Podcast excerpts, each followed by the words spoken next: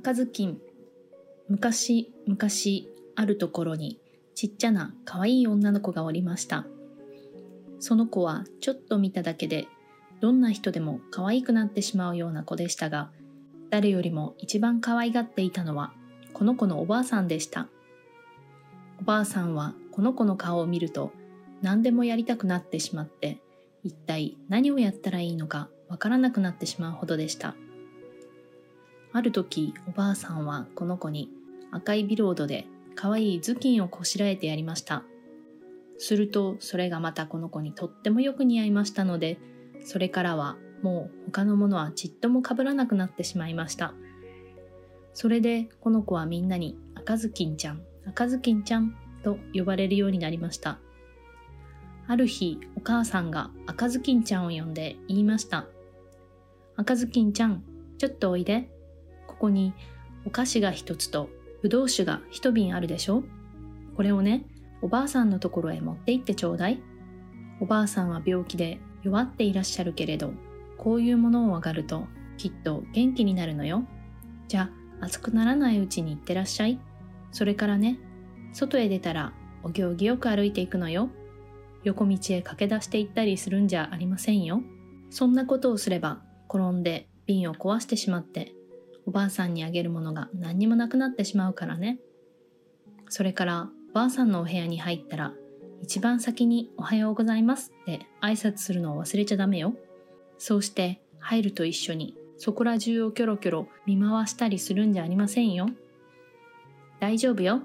と赤ずきんちゃんはお母さんに言って約束の印に指切りをしました。ところでおばあさんのお家は歩いて村から半時間もかかる森の中にありました。赤ずきんちゃんが森の中へ入りますと、狼がひょっこり出てきました。でも赤ずきんちゃんは狼が悪い獣だということをちっとも知りませんでした。ですから別に怖いとも思いませんでした。こんにちは赤ずきんちゃん。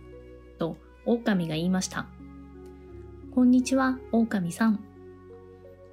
こんなに早くからどこへ行くの？ばあさんのところよ。前掛けの下に持っているのは何お菓子とぶどう酒。昨日お家で焼いたのよ。おばあさんが病気で弱っているでしょ？これをあがると体に力がつくからよ。おばあさんのお家はどこなの？赤ずきんちゃん。もっともっと森の奥で、まだ15分ぐらいかかるわ。大きなカシの木が3本立っているその下におばあさんのお家があるのよ。周りにはくるみの生垣があるわ。あなた知っているでしょ？と赤ずきんちゃんは言いました。狼は腹の中で考えました。若い柔らかそうな小娘め。こいつは脂が乗っててうまそうだ。ばあさんよりはうまかろう。よし、なんとか工夫をして両方ともごちそうになってやれ。そこで狼はしばらくの間赤ずきんちゃんと並んで歩いていきましたが、やがて、赤ずきんちゃん、まあそこら中に咲いている綺麗な花を見てごらんよ。君はなんだって周りを眺めてみないんだい？ほら、小鳥があんなに可愛い声で歌を歌っているんだぜ。だけど、それも君の耳にはまるで入らないみたいじゃないか。君は学校へでも行くように、まっすぐ前ばかり向いて歩いているね。森の中はこんなに楽しいってのにな。と言いました。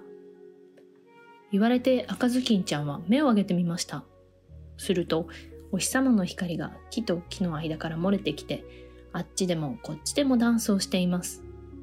それから、あたり一面綺麗なお花がいっぱいです。それを見て赤ずきんちゃんは、おばあさんに摘んだばかりの花で花束をこしらえて持ってってあげたらきっとお喜びになるわ。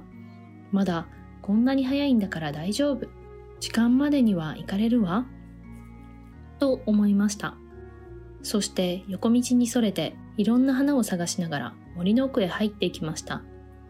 そうして花を一つ折るたびにもっと先へ行ったらもっと綺麗な花があるような気がするのでした。こうして花から花を探して歩いているうちにだんだん森の奥へ奥へと入り込みました。ところが狼の方はその間にまっすぐおばあさんの家へかけて行って、トントンと戸を叩きました。どなたですかね？赤ずきんよ。お菓子とぶどう酒を持ってきたの。開けてちょうだい。取っ手を押しておくれ。とおばあさんが大きな声で言いました。おばあちゃんはね、体が弱っていて起きられないんだよ。狼が取っ手をしますと、戸が勢いよく開きました。狼は何にも言わずにいきなりおばあさんの寝床のところへ行って、おばあさんを一口に飲み込んでしまいました。それからおばあさんの着物を着て、おばあさんの頭巾をかぶって、おばあさんの寝床に横になって、寝床の周りにあるカーテンを引いておきました。一方、赤ずきんちゃんは相変わらず花を探していて駆け回っていました。そして集めるだけ集めて、これ以上もう一本も持てなくなった時、やっとおばあさんのことを思い出しました。そこで急いでおばあさんのところへ行くことにしました。赤ずきんちゃんが家の前まで来てみますと、おばあさんの家の戸が開いています。それで赤ずきんちゃんは変だと思いながらお部屋に入りました。すると、なんとなく中の様子がいつもと違っているような気がします。赤ずきんちゃんは、あら、どうしたんでしょう?今日はなんだか気味が悪いわ?いつもならおばあさんのお家へ来ればとっても楽しいのに、と思いました。それから大きな声で、おはようございます、と呼んでみましたが、何の返事もありません。そこで寝床のところへ行ってカーテンを開けてみました。するとそこにはおばあさんが横になっていましたが、頭巾をすっぽりと顔までかぶっていて、いつもと違った変な格好をしています。あら、おばあさん、おばあさんの耳は大きいのね。お前の言うことがよく聞こえるようにさ。あら、おばあさん。おばあさんのお目目は大きいのね。お前がよく見えるようにさ。あら、おばあさん。おばあさんのお手手は大きいのね。お前がよくつかめるようにさ。でも、おばあさん。おばあさんのお口は怖いほど大きいのね。お前がよく食べられるようにさ。狼はこう言い終わるか終わらないうちにいきなり寝床から飛び出してかわいそうな赤ずきんちゃんをパックリと人飲みにしてしまいました。狼はお腹がいっぱいになりますとまた寝床に潜り込んで眠ってしまいました。そうしてものすごいいびきをかき出しました。ちょうどその時、狩人が家の前を通りかかりました。そして、おばあさんが恐ろしいいびきをかいてるが、どうしたのかな？見てやらにはなるまい、と思いました。そこで、狩人は部屋の中へ入りました。そして、寝床の前まで行ってみますと、そこには狼が寝ているではありませんか。この野郎、とうとう見つけたぞ。よくも長い間騒がせやがったな。と、狩人は言いました。そして、すぐさま鉄砲を向けようとしましたが、その時、狩人は狼がおばあさんを飲んでいるかもしれない。